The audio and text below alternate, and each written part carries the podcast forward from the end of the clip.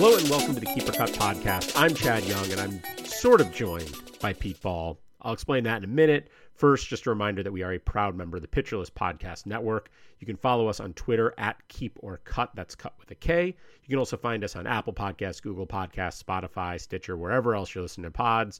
Make sure to leave us ratings and reviews. We love to hear from you. Love to get feedback. Helps us make the show better and stronger and really helps deliver what you're looking for. In addition to following the show on Twitter, you can follow me at Chad Young. You can follow Pete at Pete B Baseball. Now, as for me saying Pete is kind of with me today, Pete and I had some scheduling conflicts, had a hard time getting things together. That's what happens when your podcast studio is also your guest room and then you have family in town. So I was not able to schedule recording very easily this weekend. And as a result, Pete and I recorded separately, covered the same topic, have it set up so we can go sort of back and forth, covering eight different players for you today but you're going to hear from me, you'll hear from Pete, you'll hear from me, or hear from Pete, but it won't be sort of the, the regular back and forth. At least you get two different voices coming at you. That's better than nothing, right? For this episode, episode 92, as we continue our countdown to 100, we are covering players we roster often and players we wish we rostered more. So I wrote an article over at Fangraphs about a week ago that covered the players I roster most on my Ottoneu teams and that was sort of the the inspiration for this was all right well who else do we roster a lot? Even outside of the guys i covered on that article um, i'll put the link for that in the notes. So you guys can check that out. And then also at the other end of the spectrum who are players we don't really roster we don't have on a lot of teams that we kind of wish we did? Because there's a number of those for me and we each picked two that we wanted to talk more about for me, looking at this sort of experiment, this this investigation, we'll say I have 14 leagues, seven Ottoneu, seven outside of Ottoneu. I roster a total of 525 players, 274 unique players. As I said, I wrote about the Ottoneu side last week, and in that article, you can find my thoughts on Framber Valdez, Dalton Varsho, Pablo Lopez, Alex Cobb, Kyle Stowers, and Brandon Marsh. Those are the six players who are on at least half of my Ottoneu teams. Some of those guys I have outside of Ottoneu as well. Framber's on four of my seven non Ottoneu teams. Varsho, Marsh, and Pablo Lopez all on one. Cobb and Stowers are actually not on any of my non Ottoneu teams. That has more to do with, I think, the depth of leagues and things like that. Like Stowers, Marsh, even, who I do have in one team. Like those are guys that in deeper leagues I'm really interested in. less deep leagues, I'm I'm tracking them. I'm really interested in what they might do, but I'm not ready to put them on rosters. Similarly, like Pablo Lopez, Alex Cobb. There's just a lot of pitchers out there I am interested in at the cost those guys are going at. I have them a lot of my Ottoneu teams because I kept them. In new leagues, their costs a little bit higher, and so I, I still like them at those costs. There's just other names there too. That compares to Dalton Varsho, where I actually think the cost just got too high. And so I haven't really been drafting Varsho this year. I'm much more interested in other catchers that I think I can get good value from at, at better draft costs. So where I have Varsho, it's almost exclusively where I kept him. Regardless, Framber, Varsho, Pablo, Cobb, Stowers, and Marsh. Go check out the article at Fangraphs. You can read about them there. Today, I want to talk about some other guys that I roster pretty widely. And there are a handful of other players that I have on five or more of my 14 teams. Other than those guys I just listed, the players I have on at least five teams are Andrew Heaney, Lars Nootbaar, Ken Waldichuk, Spencer Steer, Isaac Paredes, George Kirby, and Andres Giménez. And Pete and I decided when we were doing this, we're going to take two each, a hitter and a pitcher from each of us.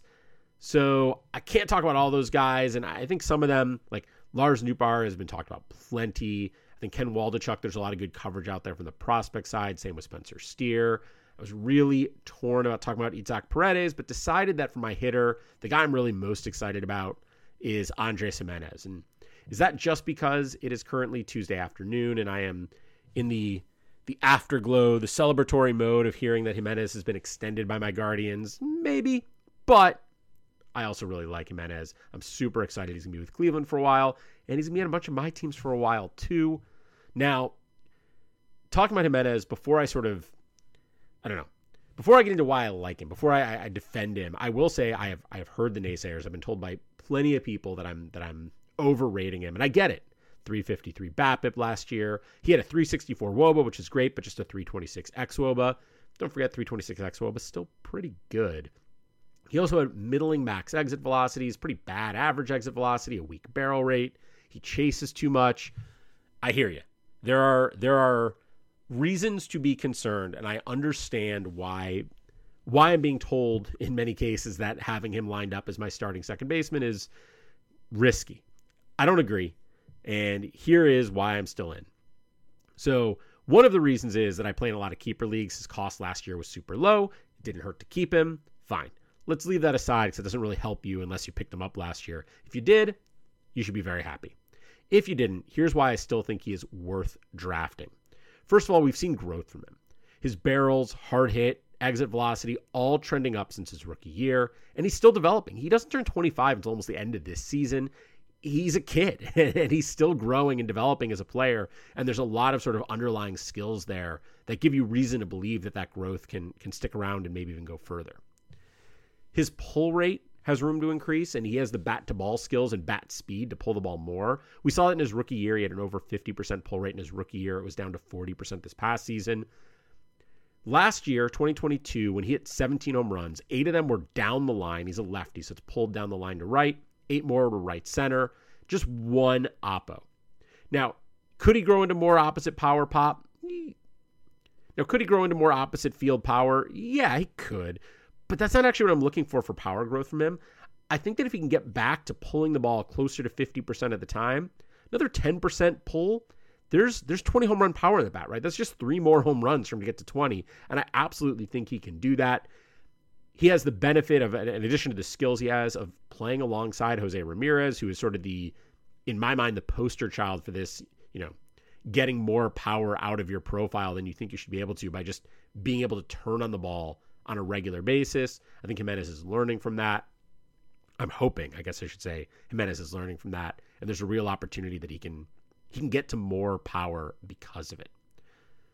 Outside of the power, he stole 20 bags last year. Guardians are aggressive on the base paths. They are well designed to take advantage of the new rules. That provides some serious floor in 5x5 as well as some upside. You know, if he he puts up another 15 home runs, 20 stolen bases, like you're feeling pretty good about that. And the fact that he gets 20 home runs and maybe 25 or 30 stolen bases, that's not that hard to imagine. We already talked about how he gets to that you know 20 home runs with just a little bit more of a pull rate. You know and 25 to 30 stolen bases is really just a matter of him taking advantage of the new rules which i think he will. Now he also went through a stretch in the middle of the year last year where he chased a lot more but by the end of the season his chase rate was trending down his contact rate was up. Pitchers were in the zone less as they adjusted to his breakout. He adjusted back and he didn't really show any meaningful monthly performance splits. Like if you go look at his month by month breakdown he was just good every month just kept trucking Second half, though, his K rate was down and his walk rate was up. So even though the performance sort of stayed stable, there's some underlying indicators that he was actually improving as the season went on.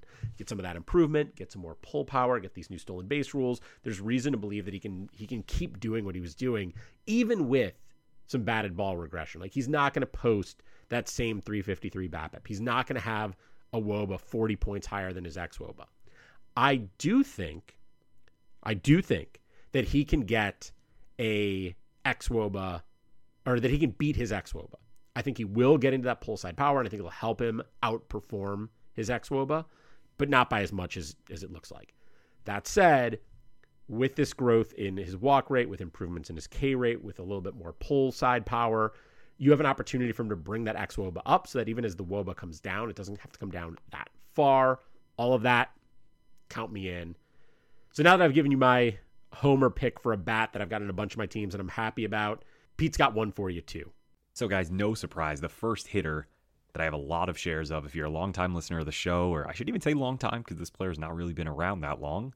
But if you've been listening to the show over the last, I don't know, half year or so, you won't be surprised when I tell you that the hitter I have a lot of shares of is Triston Casas of your and my Boston Red Sox right now on Fantasy Pros. So when I use Fantasy Pros, and if our listeners don't know what Fantasy Pros is, it's basically this awesome website where uh, I find them most valuable for their ADP data. Where as long as you make an account, you can filter their ADP data based on all the different platforms that the majority of our listeners probably play fantasy sports on. So often on Keep or Kut and on other fantasy podcasts, we cite the NFBC ADP. Um, it's nice to like filter like the last two weeks of draft champions, and it gives you a good idea of where the competitive players really view where the MLB players should be drafted. But I like Fantasy Pros because I'm willing to bet the majority of us, and I'm including myself in that, don't play the majority of our leagues on NFBC, but rather on Yahoo or ESPN or whatever. Now, I filtered out ESPN because ESPN's rankings for a while, for like three, four weeks, which is really enough to muddle the pool, was inaccurate. They used their points rankings for their, or I should say, their yeah, their points rankings were the default for their like roto and head to head drafts. So the data is not accurate for ESPN. So I recommend leaving ESPN out. But I filtered Fantasy Pros for Yahoo, CBS, the NFBC, and Fantrax. And anyway, long story short, Triston Casas has a 230 ADP um, across those four platforms so far this draft season. And I think that's much too late. The three first basemen that go in front of him are DJ LeMahieu, who you know I like, Joey Meneses, and Luis Arraez even Josh Bell and Brandon Drury go in front of him. And I would take Triston Casas above all five of those dudes, even LeMahieu, who again, I like. Going after him or Josh Naylor, no thank you. Miguel Vargas, who I do like a lot. Um, but I'm willing to bet if you take Miguel Vargas, it's to play second base when he gets that eligibility, not for first or even for third if you're playing in a platform where he has third base eligibility. I mostly play him on ESPN, ironically enough, um, and he does not have third base eligibility there. And Seth Brown is going after Casas and Mancini. So like this range from DJ LeMahieu to Trey Mancini, I really like Casas the most. So let's talk about why. I mean, this spring he's 18 for 55. He's batting 327 with three homers and a 959 OPS. Obviously, it's just spring training. I've gone on rants about this before. I realize that you don't need to remind me that it's only spring training. Thank you. I think a, a great example of why we know it's an example of spring training is because his walk off homer that was a bomb the other night off of Atlanta um, was off of Joe Harvey, who's a 31 year old career minor leaguer. That's not to fire shots at Joe Harvey. I wish I had your job, man, but it's not a ringing endorsement for Casas. But you know what? He didn't strike out against Joe Harvey. He took him deep, which we want him to do. So far, he's got 16 strikeouts, five walks, and 68 plate appearances. I'm sorry, 61 plate appearances. That's good enough for an 8% walk rate and a 26% K rate, which I expect the walk rate to be a little bit higher. I expect the K rate to maybe be around 26% um, this season, but we'll see. We're talking about a guy with 70 grade raw power. So Cass's problem, I, I shouldn't even say problem, is that he hits to all fields a lot. Um, and, and we'll talk a little bit about that in just a second. But that's why that 70 grade raw power, he may not ever look like it. Like he might not ever be a 40 homer guy but I still think he could be a 30 homer guy um, based on based on the numbers that we're going to dive into here. So uh, the major league average fly ball rate in 2022 was 37.2%, and I like to start there so we get a little baseline. What's the what's the major league average? Casas's fly ball rate in 329 double A plate appearances back in 2021 was 40.9. That's noticeably higher than the major league average last season. In 2022, in 317 triple A plate appearances, that inexplicably dropped 32 to 2 32.8%.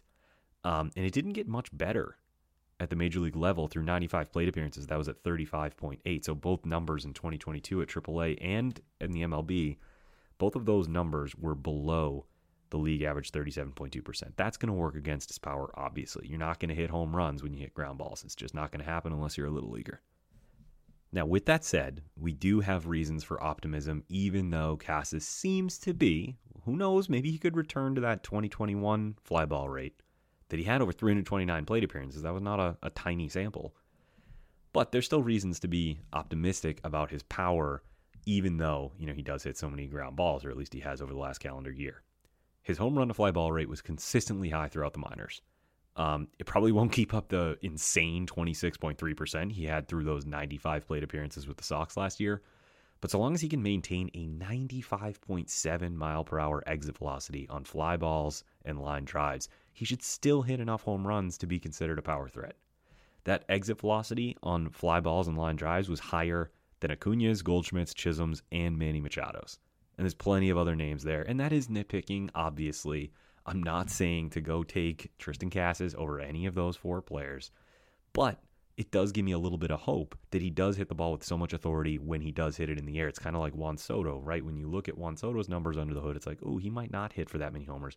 But because when he does hit it in the air, he hits it so hard, we can still expect pretty good home run totals from Juan Soto. Now, I'm not saying Casas is Juan Soto either, but the logic is still there.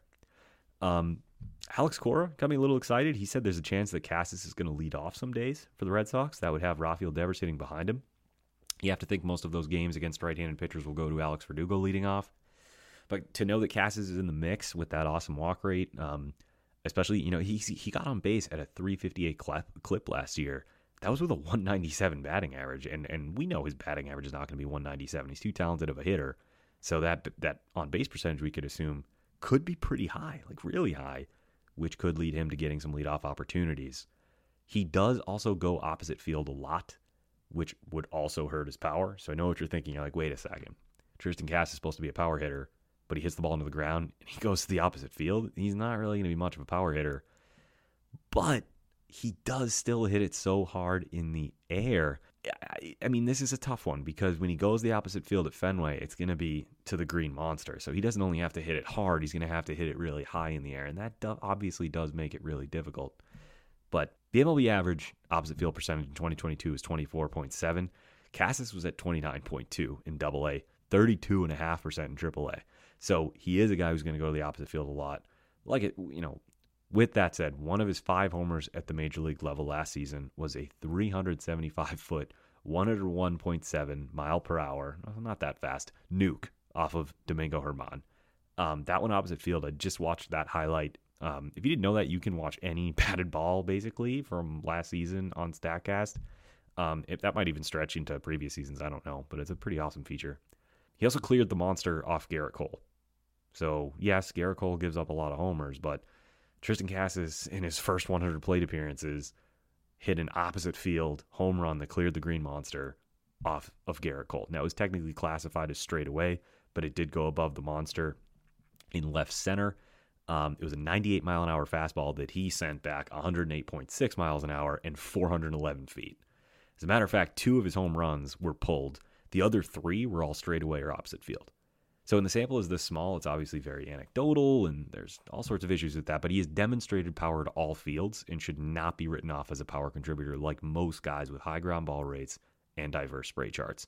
When he lifts the ball, it is on average very hard and he can make that work with his, you know, profile of going the opposite way and, and hitting the ball on the ground a fair amount of the time. So I'm not out on Casas as a power threat. There are things in the way. It'd be better if he didn't do those things. I mean, if he changes even one of those things, imagine how much power he could hit for. But he still has a very promising profile that I'm definitely interested in um, as we march forward in draft season. All right, and I, am I'm, I'm with Pete on that. I've got Casas on a couple teams. I actually felt like last year his price was a little higher than I wanted it to be, and so I don't have a lot of him on my long term leagues, a lot of my keeper leagues, my Ottoneu leagues. But leagues I've been drafting this year, I think the price on him, as, as Pete talked about, has just been great. So I've been grabbing him, and that includes trying to pick him up in keeper leagues where I can because I think the long term value is awesome. As for the pitcher I have on this list, you know, I mentioned a few names earlier. Andrew Heaney came up. I talked about Framber Valdez in that article. Ken Waldichuk, but George Kirby is really the guy I am. I'm just. I'm so glad I have him on so many teams. I am a sucker for pitchers with great control. Kirby last year, 9.21 K per nine, 1.52 walks per nine. It's just it's just gorgeous. I just love seeing that. The list of pitchers with a better strikeout to walk ratio last year Nola, Gausman, Kluber, Lynn, Verlander. That's it. Behind him, you get Kershaw, Stripling, Bieber, Darvish, Fried. Just great company to be in. And his walking strikeout rates were pretty steady last year. Both trended up a little bit as the year went on, but only slightly. He basically came out as a rookie in his debut, had that control, had had decent K rates, and just kept it there. Kirby uses a six pitch mix, according to Baseball Savant. Throws three fastballs, leans on his four seamer 45% of the time, and has five other pitches between 8 and 14% a curve, a cutter, a sinker, a slider, and a change. He's also been working on a split finger pitch this offseason. With that deep and varied repertoire, there's a couple of thoughts here. One, um, Jeff Zimmerman has a, a tweet he, he pops up every once in a while about, you know, should you be using more than five pitches or five or more pitches? And it's a it's a flow chart where it's basically are you Yu Darvish? If so, then yes, go for it. If not, you know, cut back. Kirby is not Yu Darvish. Uh, he's probably closer to Yu Darvish than a lot of people realize, but he's not Yu Darvish. But with that varied a repertoire, I, I, think he can make some tweaks and improvements and, and, lean on some better pitches, get rid of some worse ones, maybe replace the change with a split finger. Like, we'll have to see how this all comes together. But there's a real opportunity to improve if he can optimize his pitch mix a bit, which is something that it, makes sense that his rookie year, he sort of he did what he was comfortable with. He used the pitches he likes, and it might be a little too much. Hopefully, he's working with the team, his you know his fellow pitchers on that team, the pitching staff, all that to to figure out like how does he go from a guy who pitches well with six pitches to a great pitcher with four, something like that. We'll have to see what direction that goes, but I think there's real opportunity for him there. Adding to all that, he's got a great park to pitch in, strong bullpen to hold leads for him, solid offense to give him runs. It's it's really just an ideal situation, and I'm just all in on George Kirby. Okay, before we have Pete talk about his pitcher, let's take a quick break and then we'll be right back.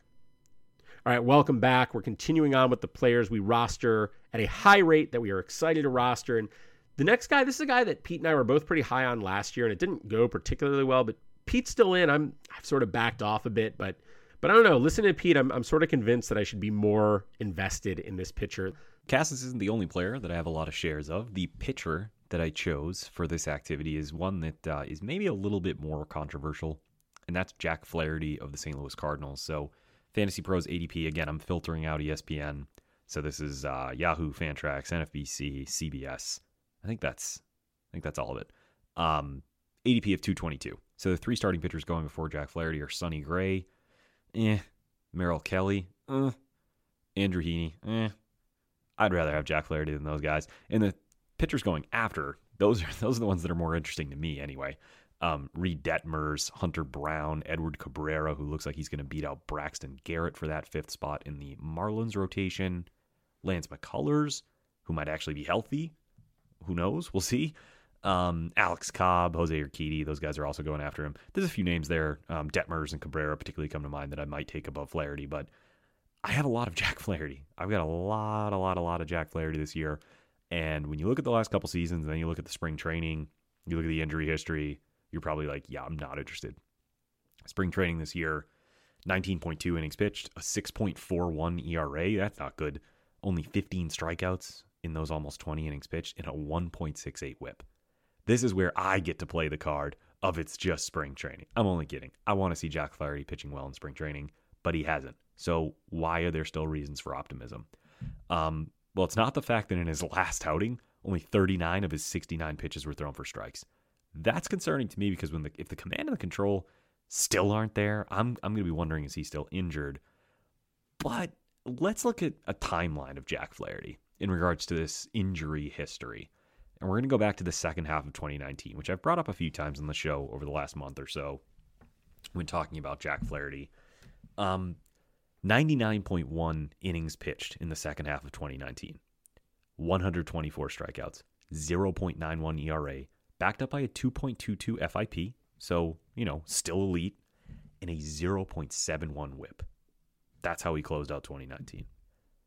Then we get the shortened COVID season. And for the Cardinals, I can't remember exactly what it was, but the Cardinals had a particularly weird COVID season. I mean, everybody did. But they like, I, I can't even remember. They like got shut down for two different weeks or something. I know the Marlins dealt with similar stuff. Maybe it was in relation. I don't know. Can't remember. A lot of weird stuff going on. Going to ignore the shortened 2020. Jack Flaherty only made nine starts. That takes us to 2021. His first 11 starts of 2021 he just picked up right where he left off in 2019. 8 and 1 record, 62 innings pitched, 67 strikeouts, 2.90 ERA, 1.03 whip. Still dominant. If we ignore 2020, this is now a very extended stretch of strong pitching from a young pitcher. Then, while batting, which he won't do anymore, by the way, he suffered an oblique strain, and this kick started a bit of a disaster for the career of Jack Flaherty. He came back and then had a shoulder strain. From there, he only threw 16 and a third innings pitched after that oblique strain. So 2021 started amazing and then got completely derailed because of an at bat that he had, um, and then came back. Obviously, suffered the shoulder strain. Now in 2022, Cardinals fans probably know this. I'm sure they do. I'm not sure everyone does. I mean, we knew that there was not no communication allowed between the players due to the lockout um, in the organizations, but that really hurt guys like Jack Flaherty because Flaherty had no communication with the Cardinals medical team because of the lockout. and he was having discomfort. And for 99 days during the most important time of the season, the ramp up to the season, he was cut off from team medical staff. He started the year on the IL when we finally got going, um, and he pushed the Cardinals to rush him back.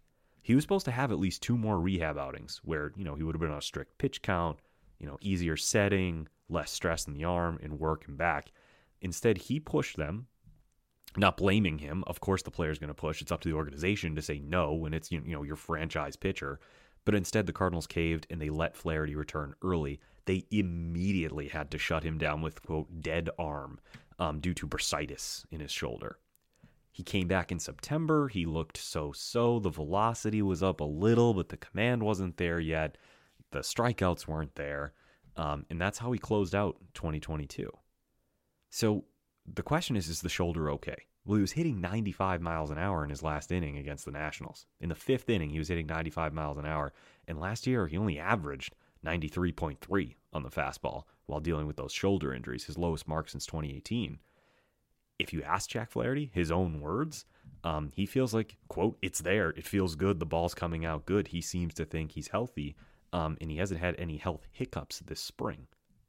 It would make sense that a pitcher who's dealt with all of this over the last few seasons has a bit of a tough spring and has to knock out the cobwebs and, you know, oil the machine or whatever other expression you want to use.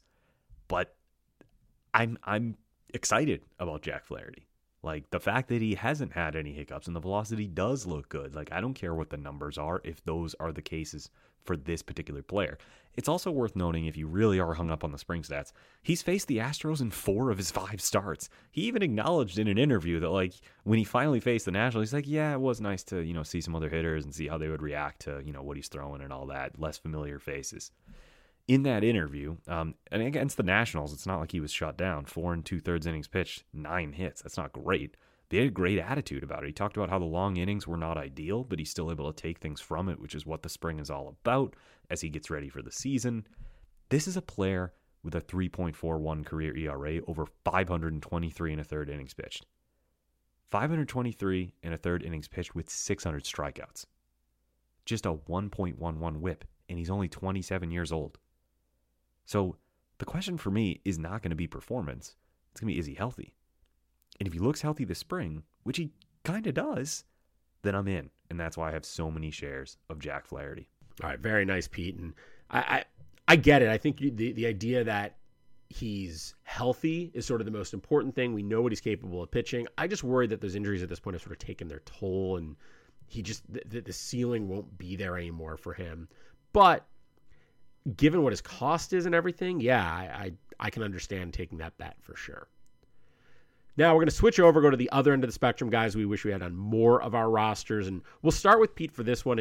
Guy I also like, and I'm I've been sort of down on him because of some issues with the K rate, but Pete's got a pretty good explanation for it. And I'm I'm feeling a little better about this guy than I was before, and let, let Pete talk to us about Josh Jung.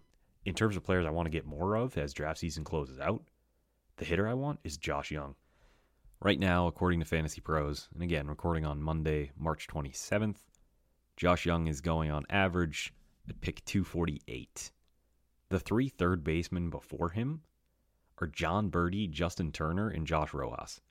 There's no way that's the case for Berti and Rojas lately. I mean, this is a pretty comprehensive look at ADP. Obviously, it involves pre rankings and all sorts of stuff that could uh, dilute the pool. Yeah, I like it for just kind of a big picture picture in general in most leagues. Where are these players going? But I'm willing to bet more recently because of the spring training he's having, having, and obviously because of the injury to Josh Rojas, that Josh Jung is in fact going higher than two of those guys. I don't know if he's going higher than Justin Turner.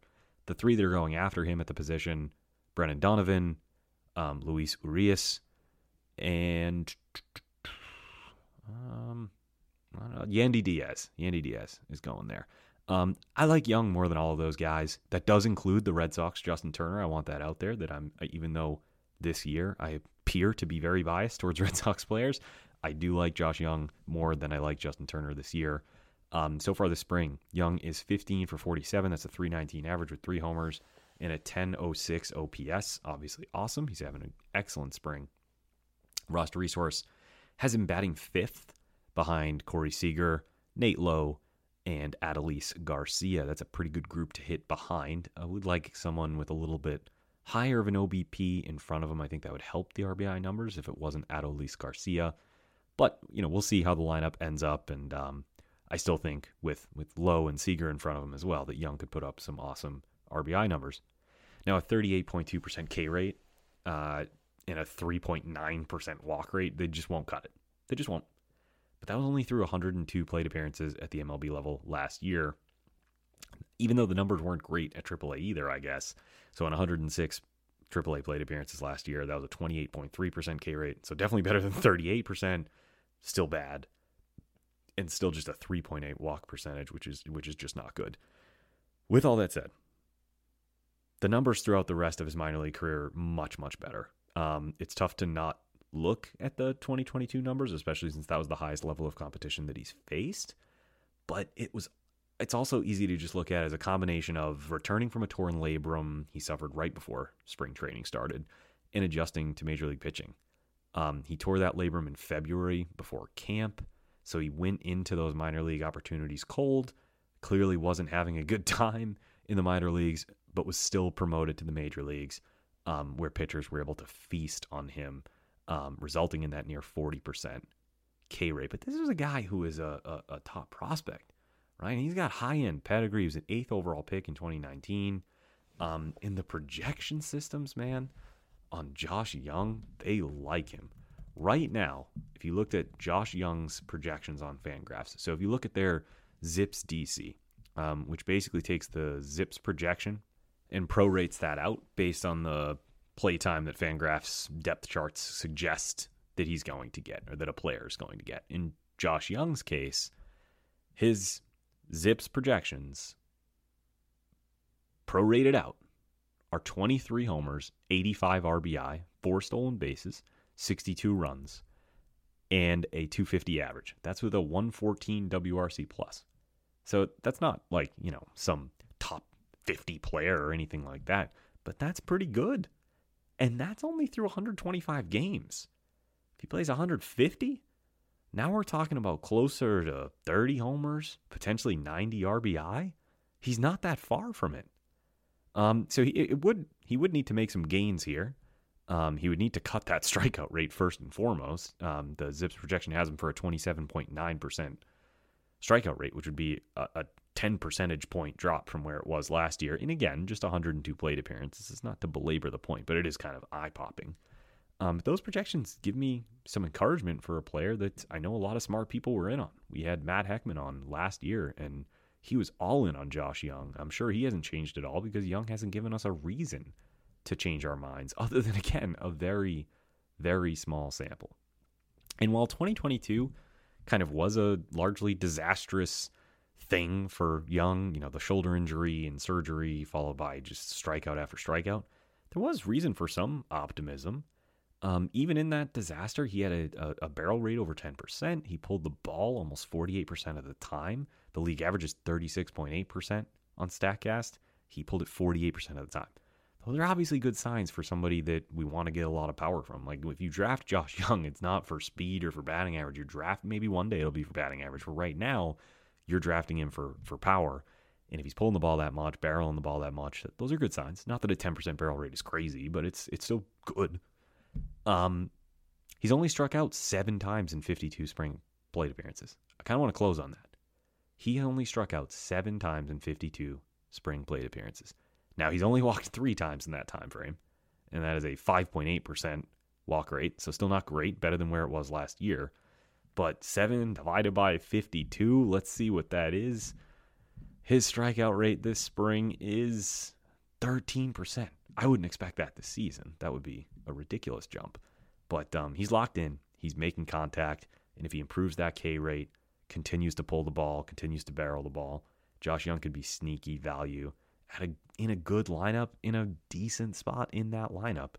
Um, so considering where he's going and the players around him, I want to get more shares of Josh Jung. All right. So Pete wishes he had more Josh Jung on his roster. For me, another infielder, another young infielder, Jonathan India. Now, maybe I just don't have so much of India because I have so much of Giménez. I guess that could be related, but I, sort of think the bottom has dropped too far on the India market. A little bit of an overcorrection after it was probably too strong last offseason.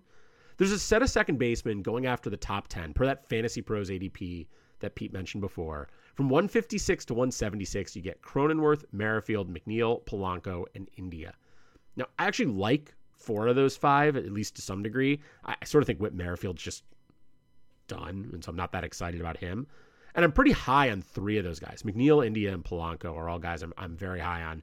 Cronenworth to me is more of a, a floor play. I, I like him, but he's a I don't see a lot of upside there. I don't think he's going to do anything crazy for you, but he's not going to hurt you. And, and there's some real value in players like that. Polanco, while I'm high on him, is obviously hurt. That's another issue, but let's sort of leave that aside for now. Hopefully he'll be back soon. And that injury is is relatively new news, and I don't think it's had a huge impact on his ADP yet. It's probably pushed it down a bit. So, that said, of that group of five, India is the cheapest. He went 21 12, 21 homers, 12 stolen bases with a 269 average in 2021. Yes, 2022 was bad. He was hurt. He never really got on track. He just he struggled from the get go. It, it was pretty ugly. Second half, however, Walk rate came back. He had six homers in 63 games, which gets you back to a 16, 17 home run pace. He's in an ideal park to hit, should be leading off, and if not that, he'll be near the top of the lineup. And it's not a great lineup, but there's enough around him, especially if he's near the top, to help with runs and if he's not leading off with RBIs as well.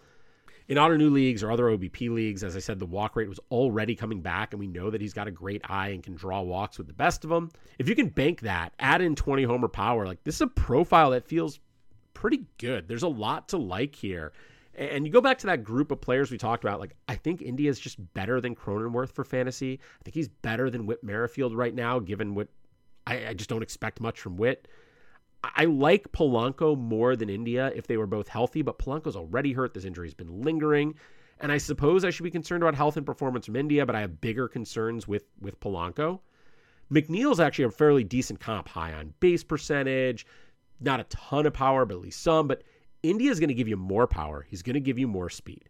McNeil should have a better average, probably more runs and RBIs given that lineup, although runs could be up in the air if McNeil's not hitting near the top and India is.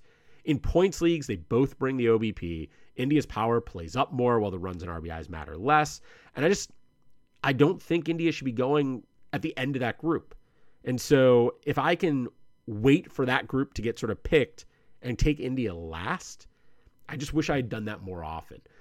As it happens, I, I, I tended to take second baseman early, and so I, I by the time India was coming around, I just I just wasn't in the market for a second baseman. But in retrospect, I'm looking back and thinking like, man, I could have waited in some of those leagues where I where I jumped early on an Albies or an Altuve or someone, gotten a different bat, and been very happy to get India, you know, at 176, closer to 200. Like that, that's that's a pretty great place to pick him up. Sort of wish I'd done that. Never really did.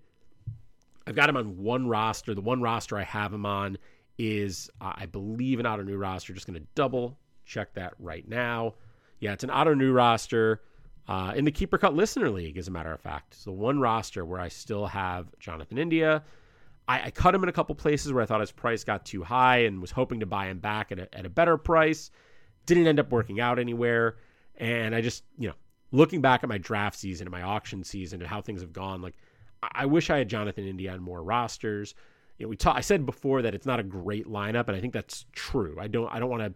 I'm not going to sort of flip around now and be like, oh, it's a fantastic lineup, but like there's some interesting young bats and some interesting upside in that Cincinnati lineup, and I, I just I sort of wish I was more invested in India to take advantage of both what he's capable of and what I think could happen with guys like Jake Fraley, T.J. Friedl, Will Benson, Spencer Steer, Tyler Stephenson. Like there's some interesting names in that lineup. And India, if he's hitting at the top of that, especially in those points leagues, especially in those Ottoneu leagues where those extra plate appearances really matter, like there's a lot to like there. And I, I just wish I had, wish I'd been more aggressive about picking him up where I could. With that, we each also wanted to pick a pitcher we wished we were more exposed to. And Pete's back on the the homer train. He's got another Red Sox for you, and this time it's Chris Sale. That takes me to my final player for this exercise, my big homer pick here, which is, of course, Chris Sale. Um, the pitcher that I want more shares of. And I already have a lot. I easily could have picked him instead of Flaherty for my player I have the most shares of, but I do have more Flaherty shares than Chris Sale. Um, Sales Fantasy Pros ADP again, discounting ESPN. We're, we're getting rid of ESPN, but we're using Yahoo. We're using all those ones I've mentioned three times now NFBC, Fantrax, whatever. Um, is 145.3. So that's higher than the players we've been talking about in Jung and Casas and in Flaherty, um, or I should say earlier.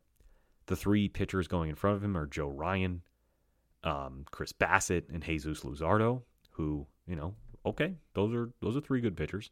The three going after him, it looks like a little bit of a teardrop. Um, at least if you look at the three, I, would really have to dive into all the names after Chris Sale to decide if it's a teardrop or not. But uh, Dustin May, Charlie Morton, and uh, who do we have there?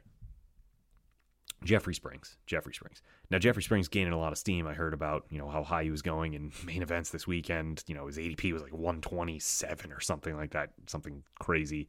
Um, Springs is having a great spring, um, but I'd still take Chris Sale over him. I'd take Chris Sale over all six of these names: Ryan, Bassitt, Luzardo, May, Morton, Springs. I know I'm a homer, but if we're going to do the timeline thing with Flaherty, I think we have to do it with Chris Sale because Chris Sale has been labeled as injury prone, and I I think I think that's a debatable label, which maybe sounds crazy and homeristic and, and everything else, but let, let, let's look at the timeline here. In 2018, um, he dealt with shoulder inflammation and he landed on the IL on July 31st. I think, I'm not a doctor, obviously. I don't even know why I need to clarify that. I think this may have been like the first signs, or I should say symptoms, of his torn UCL. Um, I realized the UCL is in the elbow, but it felt like no one knew what was going on with his shoulder. It's not like he had surgery or anything like that. It shut him down. He was shut down for just a little bit. Before the injury that season, he was 11 and 4, 2.04 ERA. He started the All Star game. He he came back after the injury, returned with crazy high velocity, hucking 100 miles an hour against Baltimore on August 12th. So it was like, okay, quick little shutdown. July 31st comes back August 12th and is throwing 100 miles an hour. He seems fine. He then immediately got shut down again on August 18th um, due to that same issue. You know what the heck was going on with Chris Sale. He basically returned for the playoffs. I think he threw one inning before the playoffs. Um, he did make one start in the playoffs. It wasn't particularly long. He did make a few relief appearances, though, most notably striking out Manny Machado to close out the clinching game of the World Series. Not to rub it into Dodgers fans, but pretty awesome moment. But it was clear that like Chris Sale wasn't himself. He was hurt. So that takes us to 2019. He had the offseason arrest. His season started terribly in 2019. He settled in, he returned to form. He had that like 17 strikeout game against the Rockies or whatever. And then in mid August, he went on the IL with an elbow injury.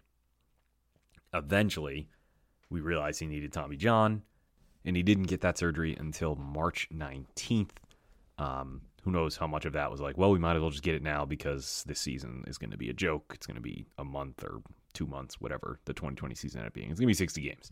So Chris Sale gets the surgery, um, and that takes us, you know, through 2020. He obviously missed the entire shortened season after the elbow surgery. Um, and in 2021, he doesn't return from that Tommy John until August 14th. So that's a lot of time in between. A lot of time in between. Um, he threw his third immaculate inning um, of his career when he came back. He was placed on the COVID IL in September. That doesn't make him injury prone. That makes him a human. He got COVID. Um, and he finished that season with nine games started. You know, coming back from Tommy John, nine starts, five and one record, 3.16 ERA, 52 strikeouts in 42 and two thirds innings pitched. Chris Sale's back. Then that takes us to 2022, where before the season started in February, he fractured his rib throwing batting practice. Then he comes back and he was struck by a line drive, breaking his pinky in July. And then in August, he fell off a bike, a bike, not a bike, a bike, and broke his wrist.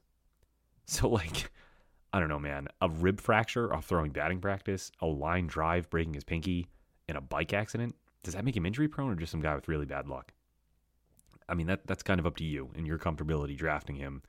But this is a guy who, before all of this started in 2018, he made 29 starts in 2012, 30 in 13, 26 in 14, 31 starts in in 2015, 32 starts in 2016, 32 starts in 2017. Really, until the arm issues started to creep in, that climaxed with Tommy John surgery that happens to a lot of guys, he was a workhorse. And he feels good right now. He's been hitting 96 on the gun this spring. He's been mostly fine outside of a bad outing against Baltimore, but more importantly is that he's held up. He feels good and the velocity's there. This was a, a quote from Boston.com after his last start against the Twins. I appreciate having these times and situations where I can work out of it and there's not high stakes. So this was this was in reference to he got he got a little touched up by the Twins. You know, he had some long innings. This preparation, this is Chris Sale. This preparation is what gives you the confidence to go out there and do that. I feel like this spring training, from the start to where I am now, I did all the things that I really needed to do. All of the focus was in all of the right spots. There wasn't a lot of wasted energy on a lot of the stuff I had to work on a couple years ago. It was really getting back to the basics of pitching and getting stronger and the building blocks everyone has to work on.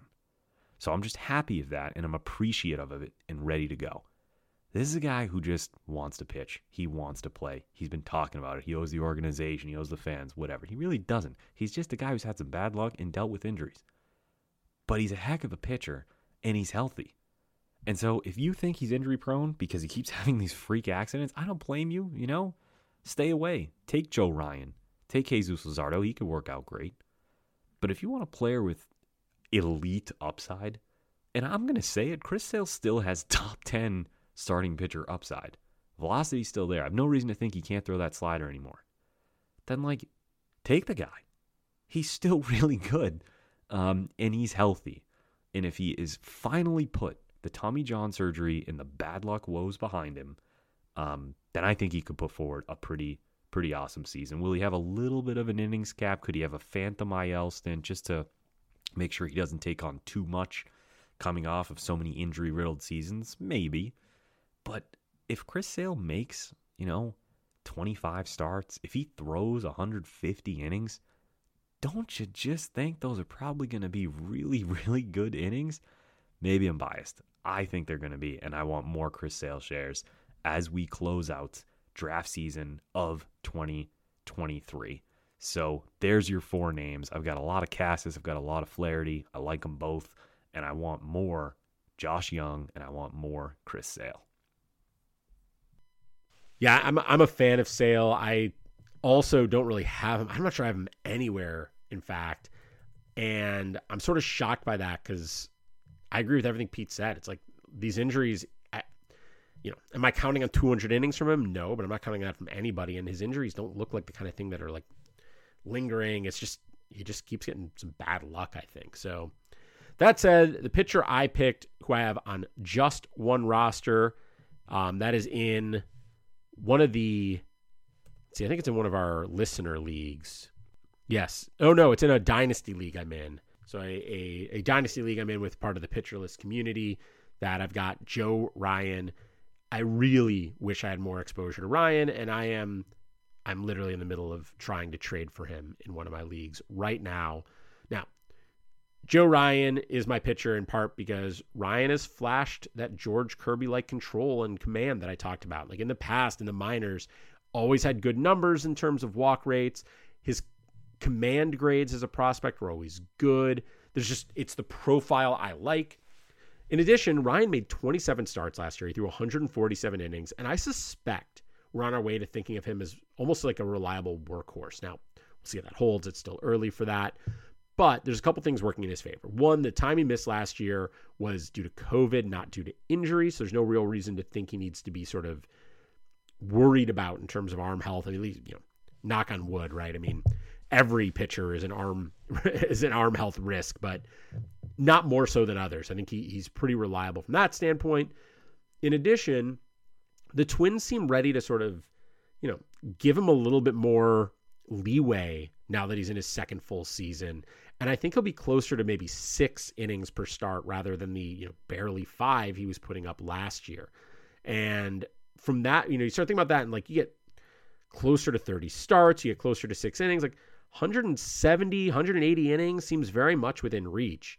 And and that's, you know, there aren't that many pitchers who I think are going to get to that level. And it's it's there's probably some optimism in me thinking he's going to get there, but I sort of think he's a decent bet to do it. And that alone, honestly, would be that'd be big. Like if, if he just sort of does what he was doing for that many innings, that's great. However, Ryan also wanted to improve his secondaries, and he did the thing that all smart analytically minded baseball players do when they want to improve. They called Driveline. He went to Driveline in the offseason. He apparently went right after the season ended. He wanted them to sort of see him when he was still in game shape rather than you know take a couple months off, rest, then show up and you know no let it, let him see what you're doing when you're when you're at full strength. And his goal was to primarily, it sounds like, work on his slider. He is saying he got good results from that. You know, it is it always remains to be seen, right? You want to see these guys in a real major league game against real major league hitters and then figure out, you know, okay, did this work out? Were they were they making the improvements we thought they were making? That said, we do have spring training data and, you know, Pete threw out the caveat I think 43 times that, you know, it's spring, you can't really count on it, it's not the same. Totally get that. That said, 15 and a third innings, 20 strikeouts, three walks, just one home run allowed. Those are great numbers. And for what it's worth, one of those three walks was in his first appearance way back on February 26th. He went one and a third inning with a strikeout and a walk. If you sort of, you know, first start back in spring, he's just getting going an inning just to sort of get the rust off, throw that away. His last 14 innings, 19 strikeouts, two walks. That's the kind of numbers I'm looking for from Joe Ryan, and, and that's why I'm. I, I, wish I had him in more places because I think there's real potential for a big breakout here. And look, like I said before, even if there's no improvement, even if it turns out that slider was just a spring mirage, it's you know maybe it's better, maybe it's not, but it's not really making that much of a difference. You've got an excellent pitcher, repeating his 2022 with probably at least 15 to 20 more innings. I think probably more than that, and that's that's great. That's good value where he's going in drafts if the K rate is up because he's got this slider working better, he can make a leap. If the K rate is up and those command grades from his prospect days, the control he showed in the past allows him to bring down the walks as well. Like, there's an ace level arm in here waiting to be unlocked. Now, is he going to pitch? You know, is he going to win a Cy Young award this year? Probably not. Like I, I wouldn't count on that. Uh, is he ever going to win a Cy Young award? Also, probably not. Most pitchers don't but the the upside exists. Like there's a lot of pitchers where you're like, oh, you know, think about it, if they just made these four changes, blah blah. blah like who knows what they could do.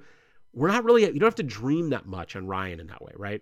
We've already seen 15 innings of this new slider driving up his strikeout rate. We've already seen him in the past show an elite walk rate in the minors. Like it, it could come together, and I, I think there's reason to believe he's capable of doing that part of the reason I like that he went to Driveline isn't just that Driveline is good at helping pitchers get better, but it shows that like he's not happy with how last year went. I mean, I'm sure he's not unhappy. He had a good year. He should be happy. He should, but he's not. uh He's not resting on that. He's not comfortable with that. He's not saying, "Yeah, I had a good year. That's good enough." Like he wants to take that next step, and he's got the ability to do it. I think so. I wish I had been more aggressive. Like I said on India, I wish I'd been more aggressive on picking up India. I wish I'd been more aggressive on picking up Joe Ryan. I wasn't. I've only got him on that one team. I'm glad it's a dynasty team. At least I'll get to keep him around for a while, but is a little bit sad for me that I don't have more Joe Ryan. When we start talking about ADP, which I, I really haven't brought up yet on Ryan, but he's going about the 43rd pitcher off the board according to that Fantasy Pros ADP. He's actually going right before Chris Sale, which it's kind of funny that we both talked about them. But look at the guys going ahead of him, and like, I like Ryan more than Freddie Peralta, given I think he has more.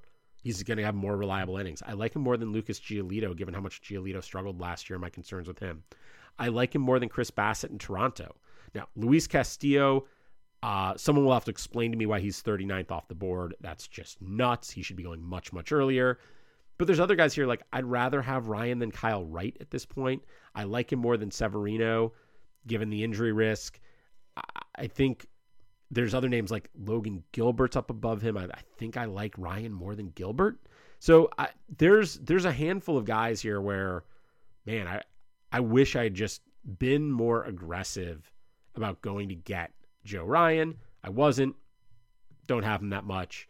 Hopefully, you can learn from my mistakes and and be in a better place because of it. But yeah. So those are eight players that we either have on a lot of rosters and are thrilled about or don't have on very many rosters and wish we did. Again, Pete talked about Triston Casas, the sort of concerns around the ground ball rate, maybe some power questions, but some belief that he can tap into that power when he elevates the ball. Talked about Jack Flaherty and, and feeling like right now the key for him is health. And if he's healthy, we know what he's capable of. Josh Jung, good reason to sort of temper those concerns about the strikeout rate and buy into the upside. And then Chris Sale, sort of like Flaherty, he's he's healthy right now. He looks healthy, that's for sure. And the injuries he's had are not things that you worry about sort of recurring, at least not like you do with elbow or shoulder issues or things like that. For me, it talked about Andrés Giménez, who I, just believe in the growth he has shown and the development path he is on. Talked about George Kirby and and really being high on his his whole profile, right? The command and control profile, but also the the mix of pitches and the ability to make some tweaks and, and find another level. Wish I had spent a little bit more energy getting Jonathan India. I think he's going to bounce back in a nice way. And then Joe Ryan, who I think is is ready to take the next step. And um, yeah, so I mean, I, I think you know, my my advice here would be go get all these guys if you can. If I had to pick one of my four, if I was like, oh, you you should go get one of these four at their cost, I think it might be Ryan. But honestly, I'd be be really happy with with any of them, given what they cost and what it would take to get them. With that, hopefully by next week we'll be you know actually recording together. You'll hear us talking to each other. We'll be able to uh, have a more pleasant conversation rather than this sort of weird semi back and forth thing that we are doing. But with our episodes coming out on Wednesdays between now and then, you get opening day, real baseball that really matters, not meaningless stuff like the World Baseball Classic, right? You know, just kidding. I'm, I'm a I love the World Baseball Classic. Don't don't lump me in with all the people calling it meaningless. But these are real regular season major league games. I, am super excited. I will be going to opening night here in Seattle. Check out my Guardians coming across the country for opening night. Very kind of them to do that. Big thanks to the MLB schedule makers for making that possible. And by next week, we'll be ready to, you know, overreact to small samples all over again. We'll, we'll go from warning you that, you know, spring training data has to be taken with a grain of salt to six games isn't a real sample size. So either way, I'm excited about it. This is it. Season's going to start. Can't wait. And we'll talk to you next week.